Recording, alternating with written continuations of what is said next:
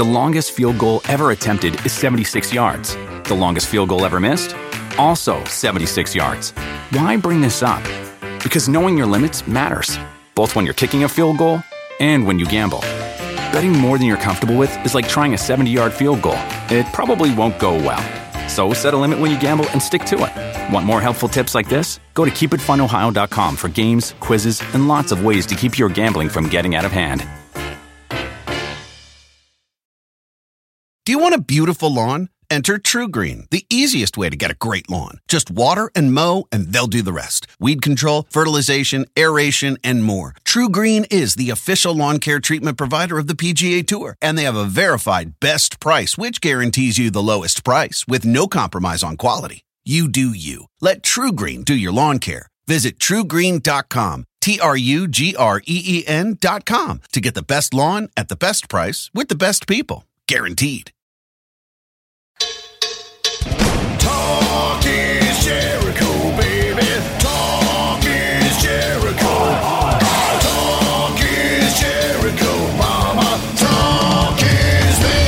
Welcome to Talk is Jericho. It is the pot of thunder and rock and roll, and the rock and roll is back, baby. Fozzy Save the World starts September 2nd in Columbus, but we've got a few festival appearances happening before then. You get all your tickets and information at FozzyRock.com. Come out and rock with Fozzy uh, July 14th in Iowa City at Wildwood, then July 15th at Cadott, Wisconsin at Rockfest. We're playing that day with Rob Zombie, Anthrax, and Steel Panther. Then 717, July 17th in Jacksonville at the Mothership in uh, uh, Daily's Place Taco Festival. And then we got uh, August 7th in Sheboygan at Brat Days, also with Anthrax and I believe Rob Zombie as well. And then our own headlining tour starts uh, September 2nd, Columbus. The third is Joliet, Illinois. The fourth is Belvidere, Illinois. The, uh, the sixth, Kansasville, Wisconsin. The ninth, Harrisburg, Pennsylvania. Uh, and then uh, September 10th at the Blue Ridge Rock Fest in Appomattox, Virginia. Lots more gigs uh, continuing along from there and all the way until October 9th in Orlando. We'll be joined uh, uh, by Through Fire, Royal Bliss, and Black Satellite and Zero Theorem on select dates. It's going to be a great time back on the road. And of course, the Fozzy VIP experience is back as well. It's the best VIP your money can buy. We do uh, a mini concert for you guys playing songs you're not going to hear later that night. Give you a meet and greet, sign whatever you want. Tickets available for that at FozzyRock.com as well. And don't forget to check out the new video for Sane. We are at a million views. Oh yeah, a million views, man, on my YouTube channel in a short period of time. So check that out. We filmed it on a roller coaster in uh, Holiday World, which is uh, in Santa Claus, Indiana. We rode that roller coaster six times. no CGI effects or, or stunt doubles uh, involved in that. It was a crazy day filming. So check that out. Uh, people are talking about it. The Saints going to win some awards. Speaking of winning awards, got the Winnipeggers on my YouTube channel as well. New episodes every Thursday on Facebook and YouTube, all about mistaken identities this week. Uh, so come have a drink and laugh for the Winnipeggers. Always having a great time and always fun. Speaking of great times, Evil Uno and Stu Grayson from the Dark Order make their Talk is Jericho debut today. They're talking about bringing the gimmick to AEW, why it almost failed in the early days of Dynamite, and how the Exalted One, Brodie Lee, made it one of the most over factions in the company. You hear what they knew and when about the Exalted One's arrival, and what it was like to watch it on TV from their homes in Canada after they were stuck there during the lockdown in the early days of the pandemic. They talk about Brodie and all he did for them in the Dark Order. Stu and Uno also explain how they started tagging together back in Montreal, what Sami Zayn had to do with their Super Smash Brothers gimmick, how they met and befriended the Young Bucks at Ring of Honor, and when they knew that AEW was the real deal. So it starts right here, right now. Evil Uno and Stu Grayson on Talk is Jericho. All right, so we're here uh, in uh, in Jacksonville. We always have a couple days off in between pay per view and TV, so it's a good time to catch up with some of the brothers. And uh, Evil Uno and Stu Grayson are here. And we had a hell of a day yesterday when we actually played uh, street hockey. Yeah. yeah. Uh, Dr. Luther and uh, Jamie, one of their camera guys, organized this tournament. And like, I woke up this morning, I could hardly get out of bed. My calves are rock hard right now. I've never had that hard of a Yeah.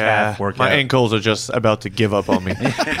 Stu was in net with the with the pads on. yep. When's the last time you played goalie? Uh, I must have been in high school, so it must have been like like 17 or 18 years ago that I Yeah, goalie. Yeah, it's been a long time. It had been at least a decade for me since last time I played hockey. I, I think the same. Yeah. Like I remember playing with my son when he was little, but you're just in the driveway. But playing a full on game, I forgot how hard it is because it's not like skating where you can stop on a dime. Like Yes. we have to run past guys and slowly slow down. And it was just like, oh my gosh, it was just terrible. It made me realize that I, I love hockey, but the part I really like was the skating because I sucked yesterday. Yeah, just running on asphalt, like you don't realize how much impact there is Right. on your knees, and it's like, oh my god, it's uh, you're you're reminded very quickly, but Jesus, But it was fun though, and it was good camaraderie, Mm-hmm. which is is is cool. Uh, especially like you know, like I worked WWE for years. We never had a street hockey tournament. Mm-hmm. You would do some things, but there's kind of a real cool.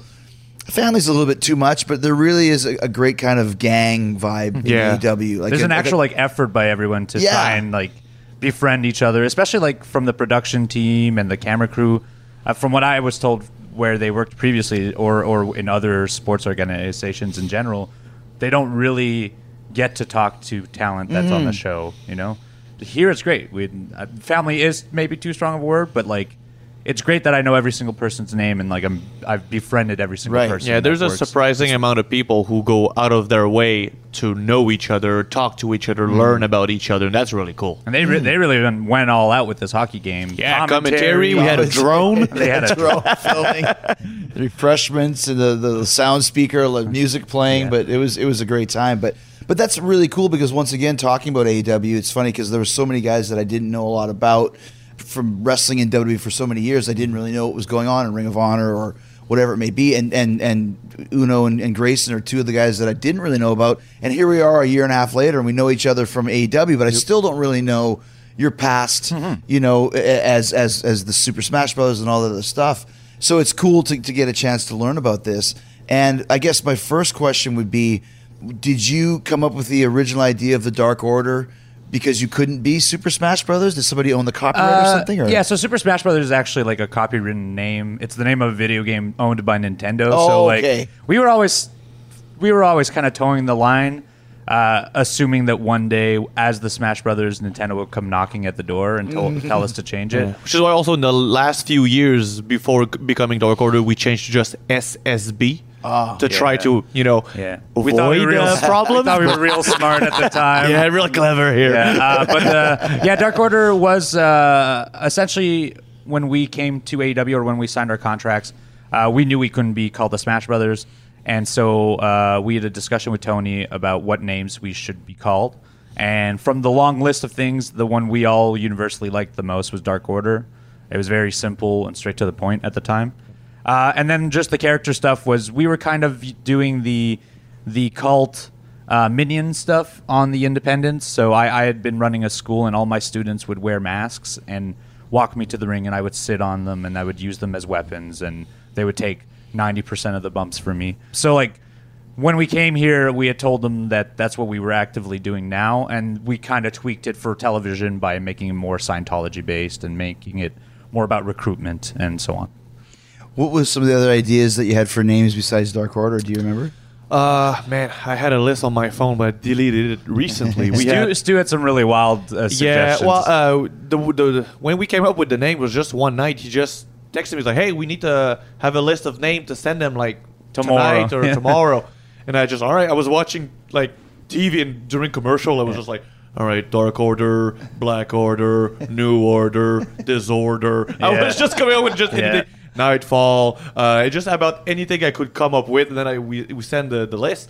And Dark Order was our both our favorite. Hmm. So when we sent them uh, the list and they, they went with it, I was like, oh great, because that was pretty much our. there, there was one. definitely go- there A bunch were of dumb ones. There had to be because we had sent probably fifty names. I guarantee fifteen of them I would have been unhappy had they been chosen. yeah, yeah, yeah, yeah. Like we threw a bunch of stuff and we're like, I really hope they go for this one. 'cause- it's funny because uh, Chaos Project is called Chaos Project, and I'm sure that was one of the ones we suggested. Really? Yeah. Fairly certain. There was a few pro- like we were always using Order or Project at the end. Like I thought like one was like Nazareth Project. I was just trying to find like devil names and adding them to Project and stuff.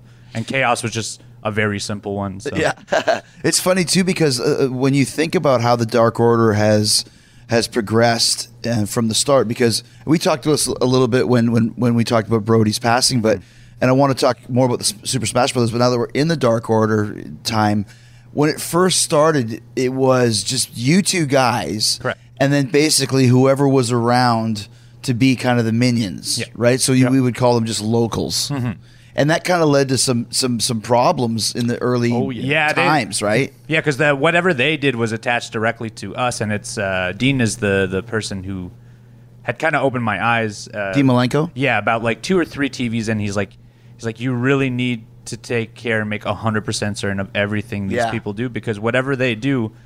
It doesn't matter if it reflects bad on them; they're not coming back. You're the one sticking around, Mm-hmm. and and the honestly, the first few months, those those mistakes really uh, really put a It really hurt us. yeah, it really hurt us. Mm. Uh, I mean, at least uh, as far as like image and stuff. Yeah. And what it- were some of the? Oh, sorry, Stu. No, no. Well, I, I was going to pretty much go the way you were about to. Yeah, some of the problems were like, even though we would talk to them over and over again, so like how to make the human throne, uh, what to do, like we would ask them, hey, are you trained? Yes. How long have you been wrestling? This amount of time. Can you throw a punch and a kick? Yes. No. Then choke. Do and then I suppose most of them were not being fully honest because once they were in the ring, it could be stress, it could be just about anything really. or You're on live TV, but then what they said to us, what they could do, was not the reality. And then when we would see them punch the floor, uh, walk around and trip, and I was like, Yeah. Jesus Christ, I, I should have asked. Can you walk properly? Can you, you know what I mean? Yeah, Like, yeah, yeah. But some of them were too nervous to say, "Oh, I'm really green." Right. because they wouldn't want to be cut It's a out. chance I to be on TV. right? Exactly. And I understand that, but you've got to be honest because if one of them would have said, "Oh, I'm really nervous. I'm really green," hey, don't worry, we'll get you in the back. You don't have to do much. We just need people. We need numbers. Yeah, you need bodies, You know, yeah. we'll we'll make it work. But some of them were not completely honest. Yeah. You can see that too. Like even we're just talking. We had the the exploding ca- cage, exploding bomb death match on the on the weekend, and it was an amazing match. Which of course had the, Yep. the the bombs were kind of underwhelming. Not the guys in the ring's fault. No, at right? all. And I remember you mentioned the, the the the punching, the famous punching thing that was kind of like almost the the death knell of the Dark Order. yeah, time. we thought yeah. we thought we were done after that. To be Yeah. honest. Yeah, because there was a guy that came in the ring and was well, you guys had a massive beatdown. And he was punching Dustin Rhodes, but he was punching Like- the mat beside his head. whole he was Foot punching beside a his head. mile away Yeah. from Right. Dustin. It was Yeah. insane. and I was like, it's not Stu and Uno's fault. Mm-hmm. And the, the guy was in obviously over his head, but why would he ever say no? He wants to be on TV, and that's course. because I remember saying to somebody, we got to get some guys that their job is they work here for us, and they're Dark Order guys. Yes. We can trust them. It's like when when the Godfather had his hose. And then they started taking bumps, and that's when they had Victoria as like she was there every week, no matter what. So at least you knew you had one hoe. You can guarantee at least you could one trust. who knows what to do. You know, and then that's kind of something that you guys needed. Because so tell how, tell us about that night. How that how, how did that make you guys feel in the aftermath of that? I mean, even on the lead up, we were a little nervous because originally that wasn't what was planned. We didn't know we were going to end the end of Dynamite, the last Dynamite of the year, on Right. this big beatdown on all the faces. And uh, so when we came in that day, they told us that was the plan. And we were really nervous because at that point, we weren't really a hot act. Uh, we, we were felt st- like it was not a good spot for us yeah, to do. we were really growing at the at that point, and we thought, okay, well, like if we if we're given a couple more weeks to kind of build this up, this could work. We never consider ourselves a, a, a main event angle At at, that point in time, You know, right, like yeah. we we tried recruiting Marko, and we had tried recruiting Christopher Daniels. We had no interactions with the top, and we had no real surprise at that point. We our original plan, and this was on our pitch. I was like, let us have uh, the losers on your shows. The people that you're already showing are losing. So that's why we were getting Alex and John because they had lost a minute on the first two shows of uh, Dynamite. I said, if you give them to us, then we can guarantee people that know what they're doing. Yes. And then on top of that, they can have matches that are longer than minutes, show who they are, uh, and it, will, it would help us. Uh, but we had no great reveal other than that. We were only slowly building. So we weren't very happy with the segment happening to begin with. And then on top of that, when it was all said and done, we knew the reaction was kind of flat. And then we knew as soon as we came to the back, your phone's blowing up. It picked, they they picked up on all the side stuff instantly. Yeah. Um, most of the the local guys just didn't seem to understand that camera is on at No matter all what, times. exactly. You don't know what they're going to cut In over to. their head, for sure. Exactly. And another part of that segment that was bad is that everything we had tell them to do, they didn't. Yeah, they mistimed a lot They of our timing. just about everything. so Like any the- of our interactions with people running in were, Yeah, it were was cut crazy. short or mm. because the the main idea was that Uno and I were I think we were standing outside the ring. I was standing, you were in the ring. Yeah. And so the way it was going is that every single time a baby face would come in, he would bump the creepers, you know, the mask guy as if they were nothing because that's what they were, pretty much nothing. Yeah. And then I would come in and get the star down, bam. Then they would pile on him. Right. Then the next one comes in, I see him bump people around, and bam, I put him down. And then every single time, one like Kenny would come out, Cody, I never even reached them. They would just swarm and then By the time I was in there, they they were sworn by like by ten creepers. These guys were just beating the living piss out of Kenny and Cody, and I was like, "Get the f- out of here! Like, what are you doing? Why are you hurting the stars? Like, that was my job. Oh, yeah, yeah, yeah. I could not believe it. So when we came back, I was like, "Oh, We thought we were done too because we were supposed to have a follow up to that, which was on the first show of January, and they had cut us entirely from it, Mm. and then they cut us from the next couple weeks too. So like, That's always the worst feeling. yeah, too. at that point you're like, well, and that, we've had a lot of uncertainty throughout the year of AEW, and that was one of those moments where I was like. Well, this we're done. I don't think we can come back. But uh, to to uh, Tony's uh, to Tony's credit, uh, he he thought of the Exalted One hook right away, and Someone that was kind of the higher power for exactly. you And so we had Exactly. something to at least gear towards, and honestly, that that really uh, that helped us tremendously. because we finally had a direction. Before that, No, right, it was right. just, hey, you guys need to grow. Towards what? yeah, Yeah, yeah. Like, what are we supposed to do? Okay, we're the bad guys, but then what? Yeah. And in the end, like, even us, like, we wouldn't even, we didn't think of ourselves as the bad guys because we're the cult. Like, we're the good guys here. Yeah. And our but branch, we we had so much to play with, but had no direction. So when the exalted one came in, we were like, oh, finally, we have a purpose. Yeah, and, and that and that you're right because and the one thing I really like about our show is that everybody gets a chance here. Mm-hmm. Like we don't just have guys and, and just put them on for no reason. It's very structured as to e- no matter who you are, you're getting TV time and getting some semblance of a story. And it's cool that Tony kept forging ahead with this because look what it did grow into. Yeah. To to this day, one of our o- most over acts on the show is the whole Dark Order act and all the different stories and, and stuff like that included in it on December 23rd or whatever it was in 2019, you probably weren't thinking that. No, no, definitely not. Uh, it- um, at the end of 2020, which unfortunately was the the Mi- Mr. Uh, Brodie Lee Memorial Show, but like we had a, we had a moment amongst our group where it was like a year ago we thought we were all done, Yeah. and now a year later we feel like we're an integral part of yeah, the show. an overact for sure. of course. The longest field goal ever attempted is 76 yards. The longest field goal ever missed? Also 76 yards. Why bring this up? Because knowing your limits matters, both when you're kicking a field goal and when you gamble. Betting more than you're comfortable with is like trying a 70 yard field goal, it probably won't go well. So set a limit when you gamble and stick to it. Want more helpful tips like this? Go to keepitfunohio.com for games, quizzes, and lots of ways to keep your gambling from getting out of hand.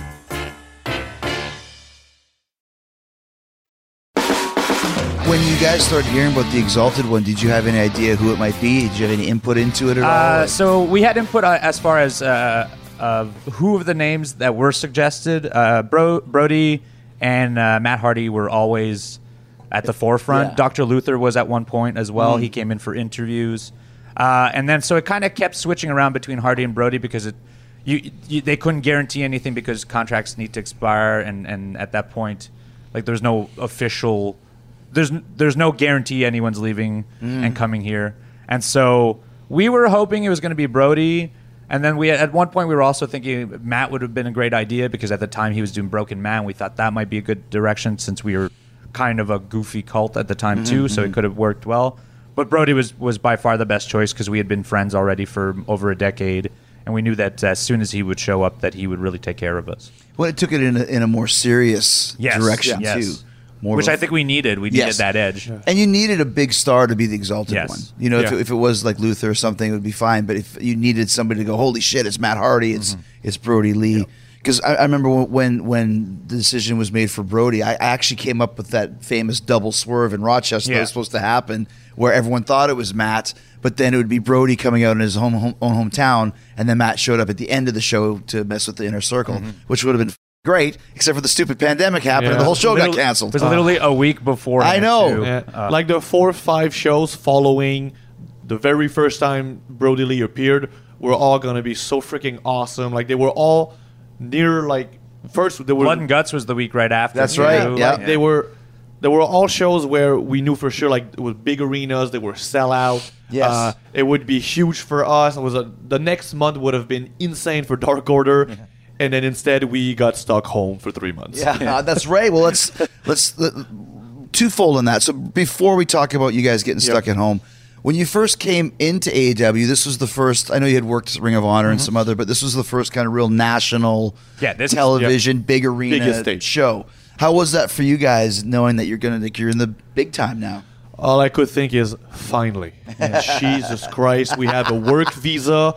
We can come back in the United States. And after 15 years of doing what we do, and at that point, there was no doubt in my mind, we are one of the best tag team in the whole world. No one knows it. I- no one knows we're still wrestling, and we are amongst the best in the world. Yeah, in That was, Canada, the independent scene in Canada is never really looked at. Un, unlike, You're right. Yeah, and it has amazing talent. you're right. Yeah, and so we thought like we were still we were still wrestling three four times a week, but no one knew.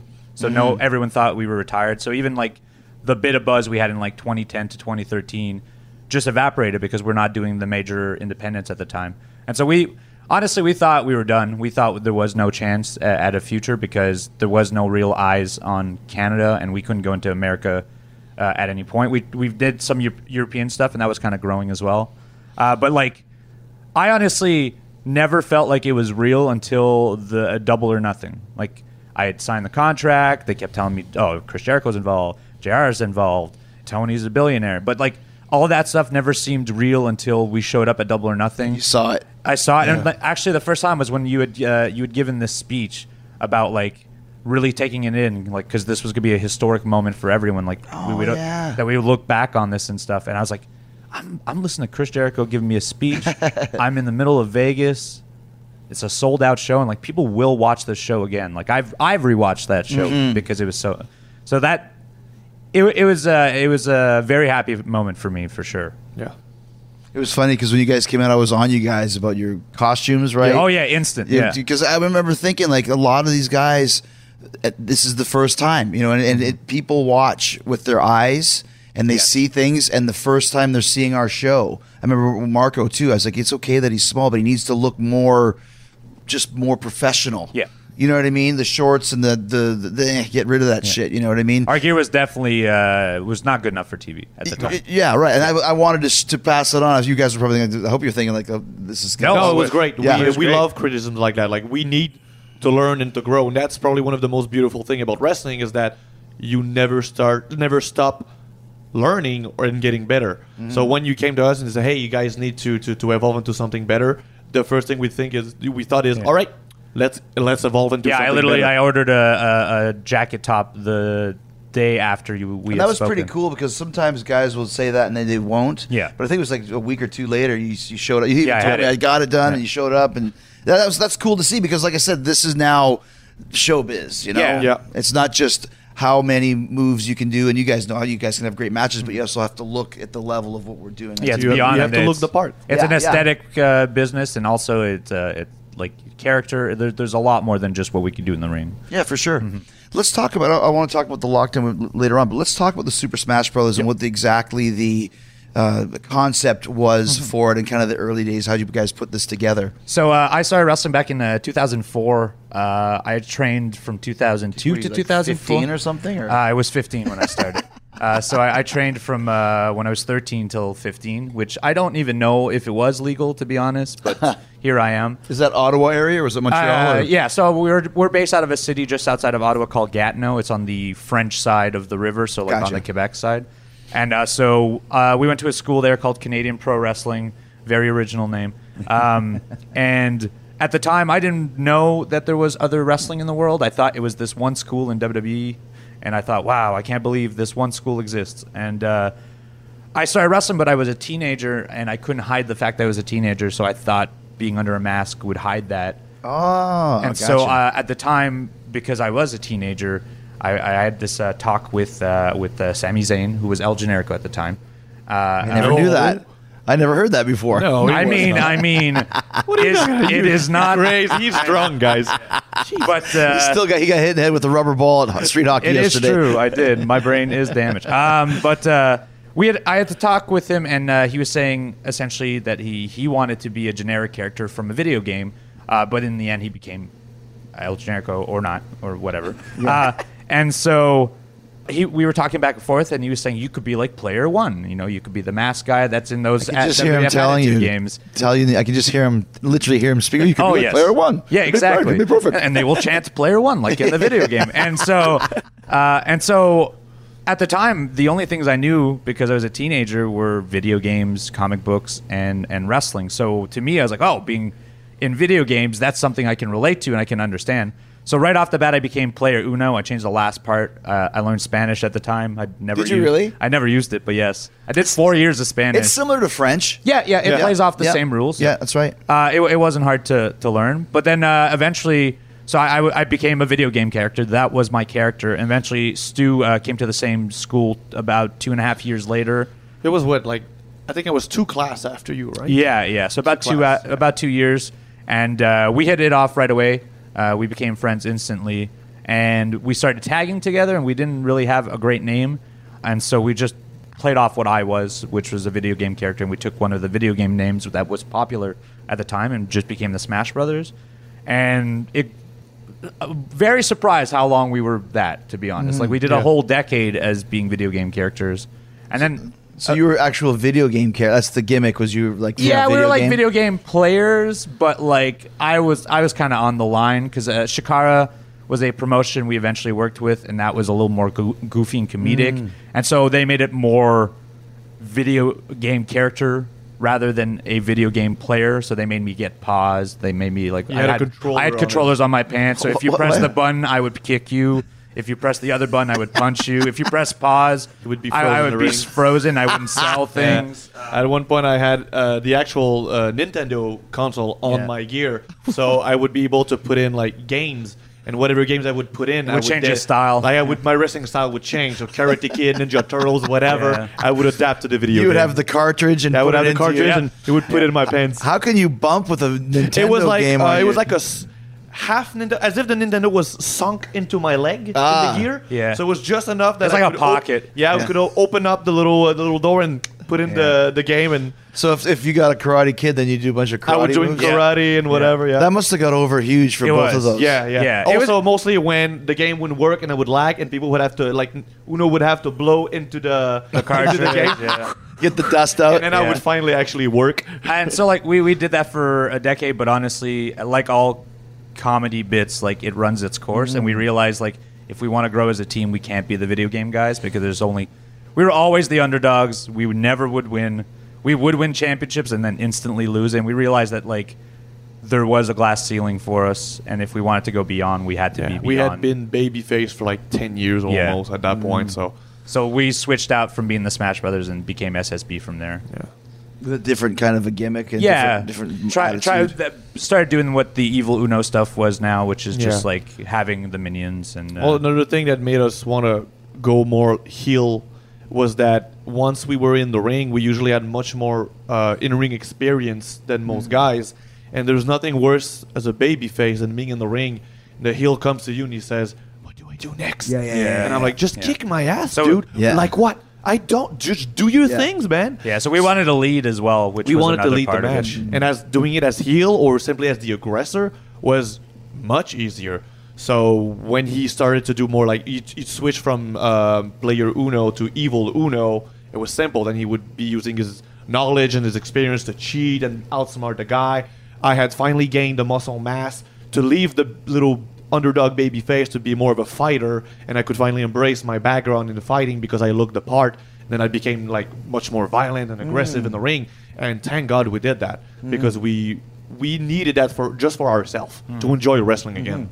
Did you, do you have a fighting background? Yeah, I'm actually. Uh, I started fighting. Uh, I was about six or seven years old. I'm a black belt in karate. I'm a black belt in taekwondo. I'm a black belt in kickboxing. So yeah, I've been fighting for about 26 years. So Do you still keep up with the, that sort of training? uh, I do on my own. Uh, every now and then, uh, I get to train with some dudes that will like They also have a background in it. We'll do stuff in the ring like that. Aleister Black, when we work with him in um, in Germany, it was fun to do some exchange that was uh, martial art related because we could both do it. He was also, I think, he's a, also a black belt, multiple black belt in kickboxing or something. So it was fun in the ring with him. But in, I don't do classes anymore. I no, no longer have a sensei or anything like Gotcha. that.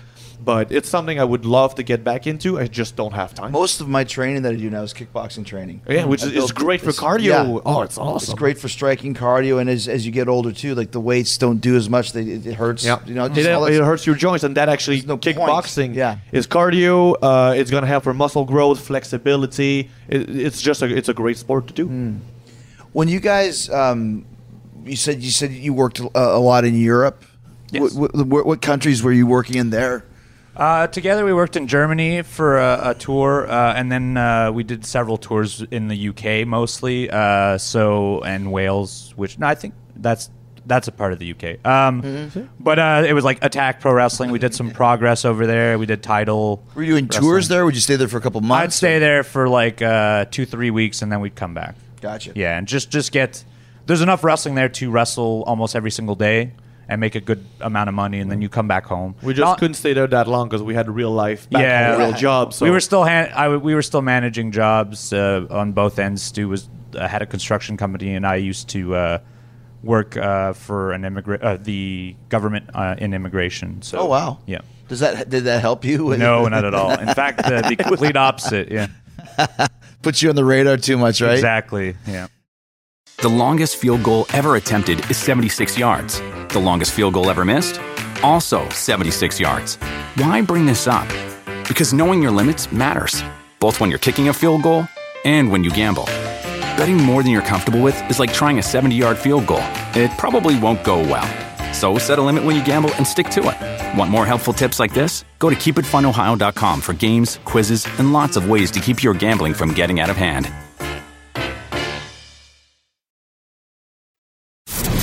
Talk a little bit more about about kind of uh, right before you came into AEW. Was it Ring of Honor that led you to here? Uh, yeah, essentially, we had we had wrestled uh, the Young Bucks numerous times in PWG back in the early 2010s. PWG is what really launched us into the public eye. That's Yeah. what that's where people have usually uh, see us for the first time. It's PWG. Hmm. Yeah. Let's talk about PWG because it's it's such a uh, interesting, unique world of its own. Yes. Oh yeah. Wrestling in front of Awesome. 400 people. Yeah, yeah, it's very like a jam packed. Yeah. Yeah. People are like shoulder to shoulder, and just the energy just transfers from one person to the other uh, uh, so much there because there's no space. So if one person is is yelling and is into something, you kind of get the same sense as that person, and it just kind of it. It was honestly one of my favorite places to wrestle in because it was just diehard fans having a great time. Uh, with the best wrestlers from around the world, because almost every single person was a fly-in, so you were always learning from any And match just you the had. top top guys that Top were dudes. available. Yes, from right? everywhere. Yeah. So like top from Europe, top from Japan, top from the States, top from Canada, Mm. and they'd all be wrestling. And so it, it would get you out of your comfort zone. You'd be wrestling people you don't typically wrestle, but they are very good, so you're learning as well. Yep. And so we had been uh, we had wrestled the Young Bucks there for uh, about two years, like an extended feud, and we loved working with each other. And then eventually uh, we couldn't go to America anymore uh, because we couldn't get a visa. I heard about that. Yes. Was that was you guys? Is- is a couple Yeah, of cats yeah. that you- you- Yeah. They, they they stopped you at the border. Or Yeah, what? so they stopped We, us uh, at the the- border. I think the whole visa issue with Canadian the worker pretty much started because of us. After that, a lot, A lot of of the people Canadians got got caught, flagged, and yeah. we were. I think we were leading the way of the problem. So you guys are now working quite steadily in the states, going over the border. We How had did- been, yes. Had they fi- How did they finally figure it out? Well, we had been flying to uh, California literally every four weeks, and so at that point, one of them uh, had seen our passports, and he's like, "Hmm," and then they questioned us. And what what happens is that uh, no matter what happens in independent wrestling, if you made no money, and you, you're an international person coming into the states, for example, to work, if you're working for someone that person makes money off you it's still considered work and so you need to have a visa to work.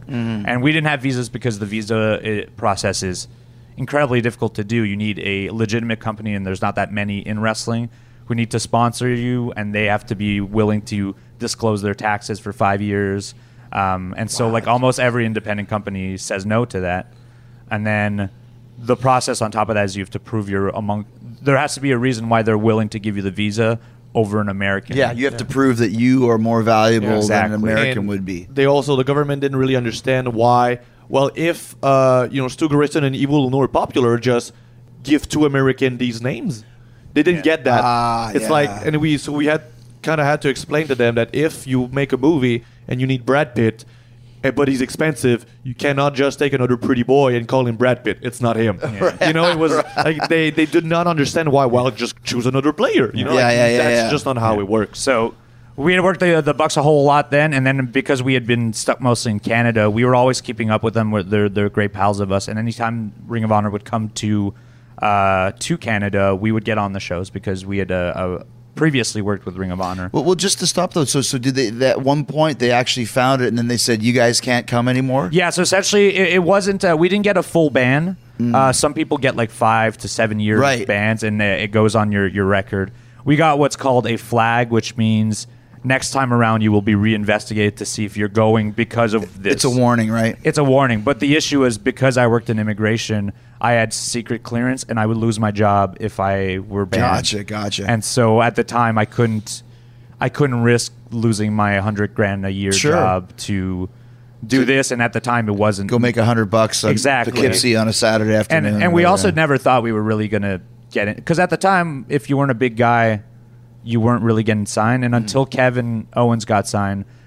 That's the point where we realized, oh, maybe we can do this because Mm. he what he didn't look like everyone else, and neither did we. You know, it's interesting because I'm, you know, I'm from Winnipeg as well, and Mm-hmm. I I was lucky because I'm a dual citizen because I was born in the states. But I still had those problems crossing the border, especially if I was flying. Like my first couple tours to Japan, I had no work visa. Uh, first couple times going to Mexico, no work visa, Mm-hmm. and you know, even crossing the border to go to California back in the day, like.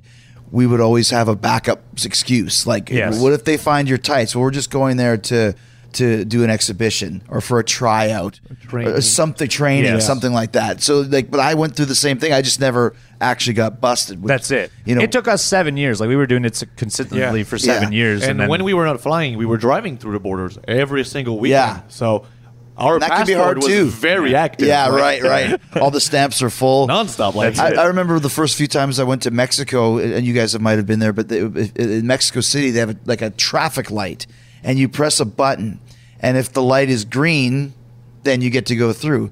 One out of a hundred, it hits red, and that's when you get the full on search. And I was mm-hmm. always just terrified. Please don't let it be red, but it's green. Thank God.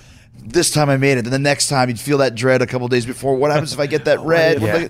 Get- I never got the red, but like that is it was it's it puts a lot of stress on Big us time. as performers. Oh, yeah. having to cross that freaking border because Canada is tough. It's tough. It's it's and it, it doesn't work the other way around. American Americans can come into Canada and work Right, no problem. right. they can wrestle, no problem. Yeah. Make money, go back home. With the Our way is very over is strange. different, Yeah. right? Yeah. Yeah. So so then I guess now we can go back. When you Mm-hmm. said you mentioned you were still following the Bucks when they would come to Canada for a show, you would get on the show. Yeah, so they, they would work for Ring of Honor uh, up in uh, in uh, Toronto mostly, and so we we'd end up on those shows and we would coerce with them. We'd talk and like we ended up wrestling each other again. And at the time, I don't think they knew they were going anywhere, but they were really trying to get us into Ring of Honor. Uh, and Ring of Honor was kind of holding our contracts over their heads because they were trying to re-sign the Bucks, and they, they didn't want to sign us unless the Bucks re-signed.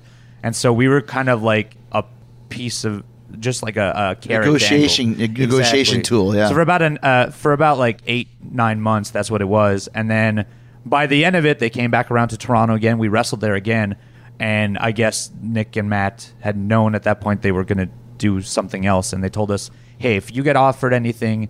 Just let us know because we're going to offer you something soon. We can't tell you what it is, but just know it is coming around. And we're like, okay, sure, whatever. And literally three days later, Ring of Honor offered us a, a contract for three years. And so we had messaged Nick and Matt, and they're like, okay, well, this is what's going on. This is what our offer is. You'd have to wait uh, probably five months before you do anything, though. Is that okay? And we're like, of course. I've waited. I've waited eight years. I can't. like it plus all they had to say to us is hey trust us Yeah. Yeah. and we were in I was like yeah Yeah. you, you They've want always- us to trust yeah. you Yeah. we'll do it we've Yeah. been friends for a long time we've we know that you guys have our best interest in mind so when they said trust us that's what we did and thank thank God we did. You know, it's interesting because that's another thing I think that really helped our company get off the ground very quickly. Is is is Matt and Nick had a great reputation as, as guys with all the people they knew, Yep. and then even even for myself, the guys that I brought in, quote unquote, with Moxley and Matt Hardy and Brodie and Jake Hager and FTR, like calling these guys and saying like, "Hey, this is the real deal. Like this is not a We're joke. This is not some typical story that we always heard. Oh, there's so and so. He's a money mark. Like no, this is a real thing, and it's awesome. So give it a shot. You know, and PAC. I called PAC to come for the very first. Uh, um, The conference, right? Like the, the yeah, but, but the, for the, the Chicago show, Oh, we wanted yeah, him to yeah. debut, and he wouldn't. He wanted to debut after he got out of WWE. He wanted to debut with. Uh, is it Dragon Gate? Yes. And And he- out of like, uh, a n- he used to do that in the Yeah, independents. and that was his. He, and he was like, "I have to." I'm like, "Dude, you got to do it here. It's on national TV." And I remember thinking, "What's wrong with you?" But we ended up bringing him in too. Yeah. But I think everyone kind of trusted each other, Of course. Which in wrestling can be a very rare thing if you're Yeah. trusting somebody because there's a lot of shoving it, you know, up your ass if you could. Yeah. Uh, very often you'll get like this is not the first time I've been told something ginormous is going to happen. Of course. You're Oh, involved, gosh, right? yeah. And you never. That's why I never thought it was real until uh, we got to Vegas because Yeah. it never felt like it was going to be real. Yeah. Un- Even- until you're there, you anything could happen. It Right. could all fall apart. Yeah. Like when we had signed a contract, I still thought, eh. Yeah. gonna- someone's gonna rip it and say, "What contracts do you know?" or or they won't give us visas or Yeah. something. Yeah, because that's the the thing. We it was damn near impossible for us to, to get visa, even when we had successfully went through the legal process. He got a visa for about so it six was months. It's supposed to. Uh, we applied for two years. I got mine for six months. because they sent it so late, and they just said to me, "No." Yeah. And when I said, "Okay, can I have my money back?" What money? No. Yeah. So I was like, "Oh, cool. Here's four grand." You know, like Really? Yeah, they Yeah. just. What are you gonna? What am I gonna do? Yeah. Me versus the United States. You know what I mean? Like, that's not a fight.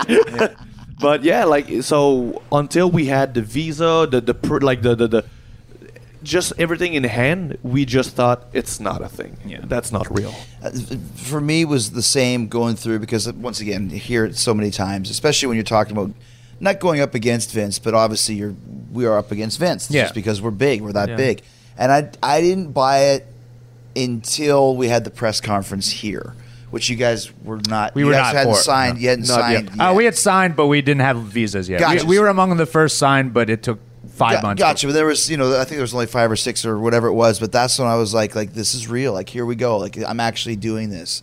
And that's when I started getting the calls from Vince and it's like, "What are you doing?" Like, "Well, you told me to go." Like, you know, and that, and that's when it was like, "This is a real fight now. This is Yeah. great." Oh, yeah. you know, which was awesome.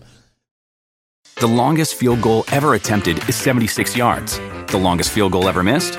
Also 76 yards. Why bring this up? Because knowing your limits matters, both when you're kicking a field goal and when you gamble. Betting more than you're comfortable with is like trying a 70 yard field goal. It probably won't go well. So set a limit when you gamble and stick to it. Want more helpful tips like this? Go to keepitfunohio.com for games, quizzes, and lots of ways to keep your gambling from getting out of hand.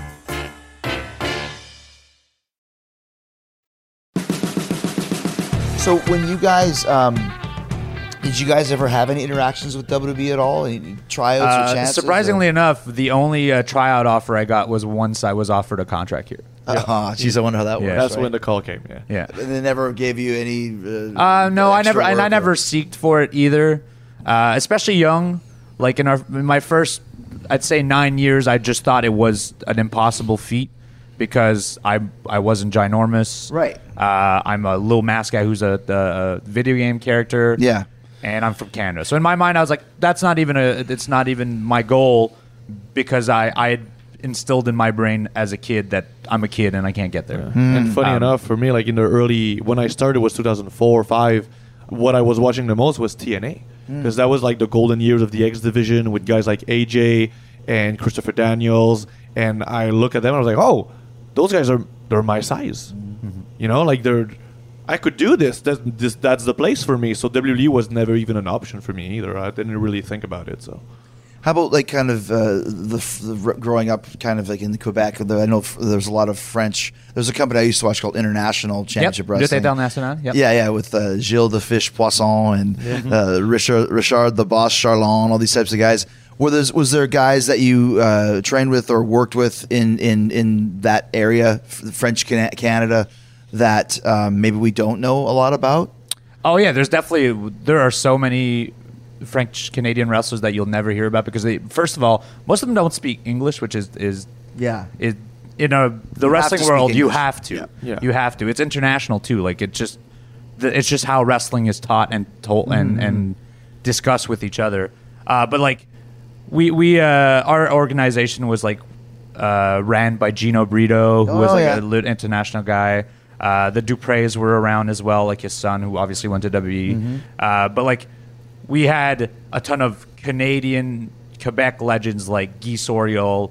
No one knows who that guy is. Uh, Wild Dangerous Dan. No one knows who that guy is. But like, they were to to us at the time. We thought they were legends because they were the top French. They had been there stars. forever. They were running the promotion. Well, and also Fr- French Canada, like Montreal and Quebec, it is kind of its own little world for Yes. entertainment. Yeah. The Yeah. same with there's a lot of big singing stars that you don't know of, but they're huge in that area. Exactly. right? Only in this one province too. yeah, only in the province. Yeah. Yeah, it's not like it goes to anywhere like Mm-hmm. you know Toronto or Ontario or whatever else, right? So what about Kevin and, and, and Sami? You mentioned Kevin Owens and, and Mm-hmm. Sami Zayn, and I'm, I'm assuming you guys probably all kind of came up together in one way, shape, or form. Yeah, somewhat. Uh, they, they're, th- I think they started about a year and a half before I did, but almost as soon as I started, uh, I had befriended uh, Sami Zayn pretty fast because I, I would go to all the indep- as soon as I started training, I started jo- jumping to every independent show and started helping and uh, and started making relationships and just meeting people. And he was at all the shows too because he. We had figured out if you wrestle everywhere, at some point someone will, will, will go to more Yeah. places. And then uh, Kevin had at the time where I started had just left Rougeau school, or was just branching out from Rougeau school because at the time Rougeau wouldn't let anyone wrestle for anyone other than him. Of course. But Kevin was like that one exception. So him and PCO were doing the rounds of all the Quebec independents, and uh, I had a match. I think my fourth match was against Kevin, and like almost instantly, uh, which was a CPW one, right? yeah, that's the That's the very first wrestling experience of my life. I walk in the CPW show, and it's uh, it's Player Uno versus Kevin Owens. Yeah. It's the first time I ever watched wrestling in my Yeah. whole life. And in that match, like I, the things they did, and I saw it, I was like, oh my god, I want to do this. yeah. So hold on, this is the first match you'd ever seen, or you never watched? I had never seen wrestling live. The, my actually, funny enough, the very first like wrestling I even I didn't know wrestling existed until I was like 15 years old. Okay. And it was I flipped the channel and it was you versus Scott Steiner. Oh wow! That Scott Steiner was flexing on the second rope before WrestleMania 19, like the Royal Rumble leading to, to WrestleMania Wow. 19, and he's flexing, and all I could think is, what is this? how how is this human alive? Like how is he so damn big? And then you guys wrestled, and you did the lionsault, you did a dive, and I was like, these guys are like real life superhero. What the hell? And then I, I looked up like what it was, and I was, oh, it's pro wrestling. And then I learned about CPW, and then I went a few weeks later, and boom, I saw Kevin Owens versus Player Uno, and I was like, yeah, okay, I'm in. That's, That's it. that's really cool. And here you are now. Yep. And we're all partners now best together, yeah. and like uh, us and Kevin, just uh, from there, we like we just did all the roads together because there's not that many Canadians that are willing to do the 10, 12 hour drives Yeah. to go to cities and make twenty dollars. Yeah. and and Kevin was really blowing up, and, and so was Sami, and so of course like we jump into every car we could. Yeah, and know- honestly, they, if it wasn't for them, I don't think anyone would know who we are because Yeah, because in a way, when they got big, they kind of took us under their wings. Yeah. they they they wanted to ha- they wanted to travel with people who uh, well would be willing to drive with them and do all these distance. And also, when the promotion would say, "Hey, we can you bring people?" They needed to bring people that could actually wrestle, and we were these guys. So Now, there's something too to, to having guys that came from your area. Mm-hmm. That's why Kenny and I bonded right off the bat because coming from Winnipeg, you know, Don Callis too, it's it's as much of a northern outpost as being from you know Quebec. It's Yeah. this Yes. is- nothing really happens out there, so it's kind of cool that like wow, there's some other guys from from my hometown that are in the business. You know, there's like a form of like loyalty that Yeah. I feel to everyone that I've met in my early days of wrestling in my little city. Like I, I will always go back to bat to them, and they'll always be friends to me. Just mostly because I feel like there's a pride of my own city and my own mm-hmm. wrestling organization. We really like we've really like built our own area in the Ottawa scene, and like have really led that scene for the last like 15 years, and we're very protective of like everyone there. The same way that like Kevin and uh, Sami are, are the same for the Montreal scene. Montreal guys, yeah. yeah. The longest field goal ever attempted is 76 yards. The longest field goal ever missed? Also 76 yards. Why bring this up? Because knowing your limits matters, both when you're kicking a field goal and when you gamble. Betting more than you're comfortable with is like trying a 70 yard field goal. It probably won't go well. So set a limit when you gamble and stick to it. Want more helpful tips like this? Go to keepitfunohio.com for games, quizzes, and lots of ways to keep your gambling from getting out of hand.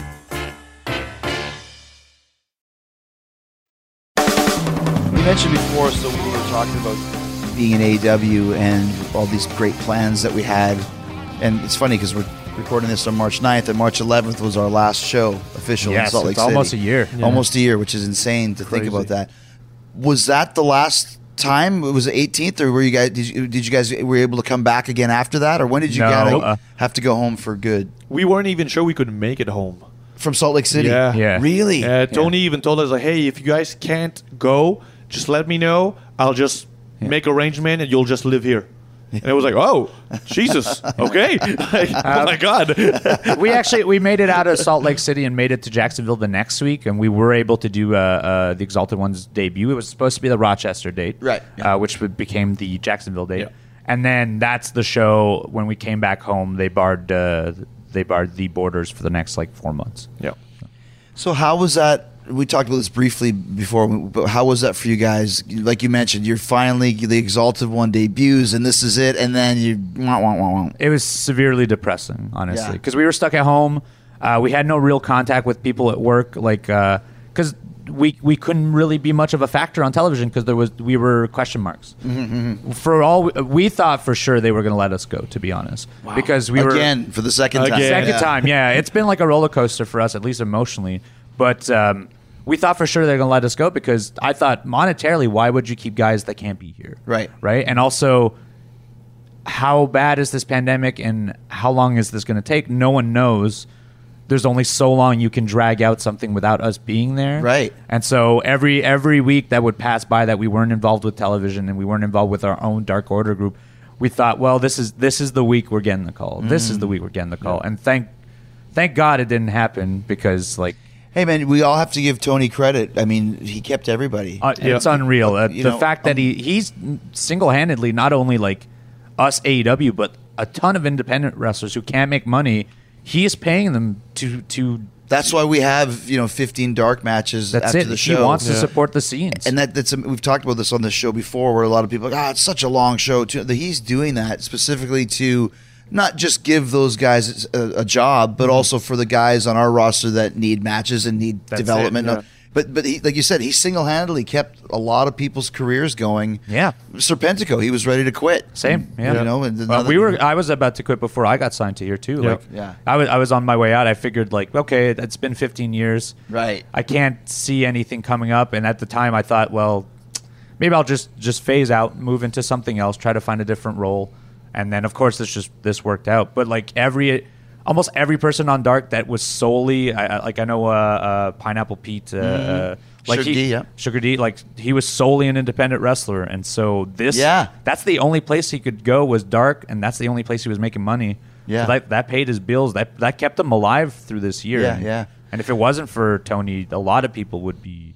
So when you Terrible guys were at home and like you said, you're turning on the TV to watch to watch Dynamite, and, and because now Brodie's in, and Mm-hmm. there's a lot revolving around him, and, and I, I know the answer. You, you probably felt like you know like odd men out. Yeah, Yeah. At this we felt like. time.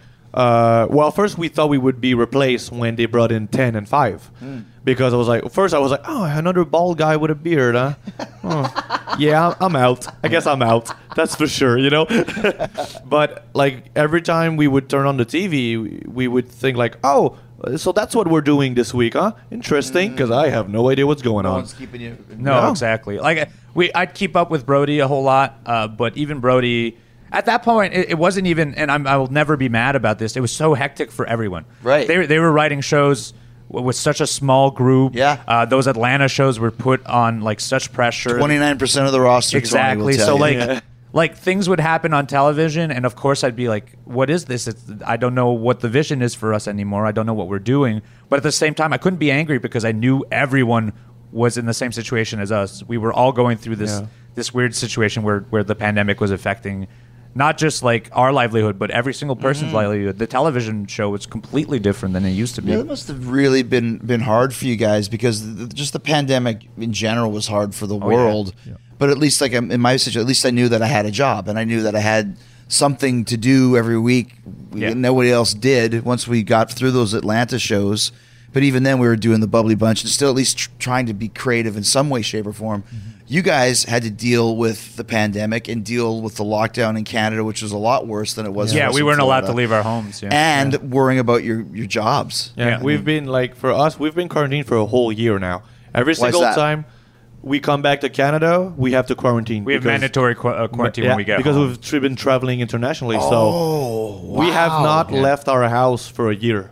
Other than for work, we I, I haven't been we to do. a store. I We been- wrestle, we go home, and like our mothers or our parents or friends are doing our groceries. Yeah. Uh, there's nothing we can't. That's insane because we tape every two weeks. Yeah. And when you go home, you have to quarantine for two weeks just in time to come back to, To work. come back, yep. That's crazy. So like we haven't had a week to our like I haven't seen my mom in a year. I haven't seen any of my family in a year. I had to miss my grandmother's funeral this year. Like That's terrible, Just man, because yeah. I can't I can't leave my house. It's so and are they checking on you? they do. Yeah, they knock Yeah. at your door. They call you. Uh, you have to fill up an application uh, on your app every day. Yeah. and and I and I completely understand No, yeah, it. yeah. But in another sense, it's like I just. I just can't wait to not be in my home anymore. I can't. Yeah. I can't even look at the walls of my home anymore. when people are saying, "Oh, it's so hard," you know, the quarantine. I'm like, "But you have a job. You still go to the gym. You like, Right. Okay, you're limited. Yes, I understand. But the only human being I've seen in Canada is my girlfriend because she's a nurse and we are allowed to see each other because she's vaccinated the whole shebang and like her job, is, her job is safe and everything. But she's the only Canadian human being I've seen. Like, mm-hmm. other, if if outside of me. yeah. otherwise, yeah. Like, like otherwise, like I, I I live alone, so I have my dog. I talk with my dog so much now. Like it's Your insane. dog's talking back. He's talking back. Like we we can play games together now. Like it's this is the and people are Wow. saying, oh, it's so hard. Like, dude, you don't know what hard is right now. Right. There are definitely people that have it worse than us, but like That's tough. But, It's been but- tough. and, and also too, to when you come to Florida, it's a whole different vibe here. Oh, entirely. Oh, yeah. It- It must be I kind of often frustrating. forget. I Yeah. often forget there's there's even a pandemic happening here because it's Yeah. so it's so vastly like we have a curfew at home. That's what. Yeah, my friend in Montreal said there's still an 8 p.m. Yeah. You guys have a curfew. That's It's 5 a.m. to uh, well now it's 9:30, but yeah, Yeah, no, yeah, now it's There's a- 5 there's a 5 a.m. to curfew. 9:30. Uh, the I think restaurants and and uh, and malls and stuff only just started opening like this week. Not that it matters to us. I mean, we, Yeah, can We No, go, still but- can access you them. still have to have your two Yeah. week quarantine no yes, matter what. regardless. Yeah. until we get vaccinated, which I I hope is soon. Yeah, Yeah, it's yeah, pretty yeah. intense because the, the lady, the, the security that knocked on my door that works for the government, she told me, she said, hey, uh, do you have a, a backyard? And I said, yes. Is there a fence all the way around? I said, yes. So you are allowed to go in there. I was like, what? I said, yes. Yeah. Your front driveway does not have a fence to stop people from coming to see you. You are not allowed there. Yeah, he's not allowed to walk so his I dog. I can't reach my car. You know what I mean? It's only in my, in Well, only in my it's, backyard. it's good though because that fence will keep coronavirus. it out. will. Yes. Oh yes. That, that's it. As long as it's now. six feet high, it, does, Yeah. it doesn't travel higher. You're That's fine. it. I'm That's good now. it- I mean, we could talk about this for hours. It drives me crazy the different rules and all this sort of thing. But so when were you guys finally able to come back to to to, to Jacksonville? Uh, it was uh, late June of uh, late June or early July of uh, 2019 or 2020. Uh, sorry. 2020, yeah. and so then, w- w- what was the reason? Because Canada allowed you. Yeah, so they started opening it up that uh, travelers who were uh, work essential. So we're considered work essential because our job is only here and we can't do it anywhere else. It's our only source of income. It's It's our only source of income. So we have to come here, and also with television, I believe uh, television, sports, and entertainment falls under essential services. And so we were we were lucky enough that we were able to do that. But the honest truth is that like it's not as easy as it used to be because there's no flights anymore. So we actually have to drive out of town. We can't fly out of Ottawa anymore. There's only international flights out of Montreal, and and there's then like there's no per day. There's no directs. You miss it, Uh, you're done. at first we were doing the uh, three connections uh, and we were doing like we'd do like a flight to uh, uh, i think it was detroit flight to detroit then a flight to like charleston then like a four hour layover to fly to then so our days were like 20 hour travel days but in the same time it's the only time we were away from our home so it was, you're it was probably- it was We freeing almost in a sense mind. yeah, yeah, yeah. Yeah. Is, Like- is it better now? yeah it, it's Yeah, a little okay, better okay, now okay. yeah Yeah, now right now we have uh, so we still drive two hours to Montreal. Uh, but then we have a flight to usually it's Atlanta and then Atlanta to Jacksonville. Yeah. So our days are down to like seven, eight hours ish. Yeah, it's a little better. Instead of the like Way better. Yeah. And when you came back, were were you slotted right back in with Yeah, the Dark Order? Almost instantly, like we came right back with Brodie, uh, and instantly we were thrown into stuff with the elite, and it was just like back to business, which was great because we didn't know if that's what would happen. Mm-hmm. I thought we might just come back and they would have no plans for But, us. But we, even though we weren't sure about that, we still didn't take any chances. That's when we kind of started doing the BTEs because we wanted to get as busy as possible. We wanted to be like, "Hey, we're here. Yeah. look at us. we want Hi." to we want to showcase our personalities, and also we were kind of worried for uh, Alex Reynolds and John Silver because we were we were signed, they were never signed, and so they they were just extra bodies, and so we thought if we do BTE, we can show all a bit a little bit of personality, and maybe that'll. It help worked. Them. It Yep. worked because look at where they're at now, and look at where we're at now, and honestly, it's uh, it, it was like a pivotal turn in in our careers for sure. Now, when we spoke last, it was a, a week or two after Brodie passed away, Mm-hmm. and it's been a few months now. And it seems like the Dark Order, as we I think we predicted this, is baby faces, especially when you got negative one out there, Mm-hmm. Yes. and he's you know. Gosh, last week uh, Tay Conti was wrestling, and he's out there trying to do Doing nip ups on the stage. I'm like, I'm like yeah. someone's gonna have to have a talk with this kid sooner or later. but we try, but He is uh, wow, he's he's a lot. So, do you now that everybody's a baby face? Is that the direction to go in? Is there time to maybe do a split at some point? I mean, I'm not sure what our, our our full direction will be. I think like I'd love to keep this unit together, almost like in tribute. Mm-hmm. I my my ultimate goal from this is that there's a Dark Order in ten years, and that Lil Brodie can wrestle Yeah. and, and just take the throne and just beat us down and and like. Or if not that, we can at least project him into what what will be his role then. Yeah, yeah. Um, so I'd love to keep the Dark Order strong for the next decade. Does that mean we're splintering groups or anything? I don't know. Right now, I love every like Alex and John. We've been friends with for a while beforehand. We didn't know five and ten. We didn't really know Anna, and but now we're we're such a close group. We're such great friends uh, that like I want I want to I want to grow our careers all together. You know, like I, I I'm much like probably like you and Dr. Luther. Like like I, I want to see those people succeed, and I- and I want to be there with them, and I want to do it Right, with them right, as right. well. Yeah. And so I'm hoping we stay a group forever. And I think if, if that means we're good guys, if that means we're bad guys, where, whatever works works for us. That's cool because I, I bet, like, I know even with the thing that we've been doing with the inner circle, I think we discussed this before. Like, we all went to Vegas, and it was like I don't mm-hmm. really know Wardlow at all, and you know, Sammy's half my age, but you get close with everybody where it's like this is a great group of guys Yeah. to, Yeah. to continue to work with, you know. Mm-hmm. And there's no rush to have to switch it or move it or change it, you know. And it's I hard to build a trust with other people too. Yeah, Once yeah. once you got that trust, especially we're we're like an eight person unit, which is tough to find eight people that don't end up butting heads. Right, right. Uh, and so it's uh, it's been very nice. Was it uh, not not hard for you guys because you've done both in your pros, but but Dark Order had so much heat as heels, Mm-hmm. and then of course Brodie passes, and then by proxy your baby faces. Was it a pretty easy switch, or I mean, I mean, for us, yeah, it was it was organic, so it just it just became natural right away. At the Brodie show, right there, like we felt at home.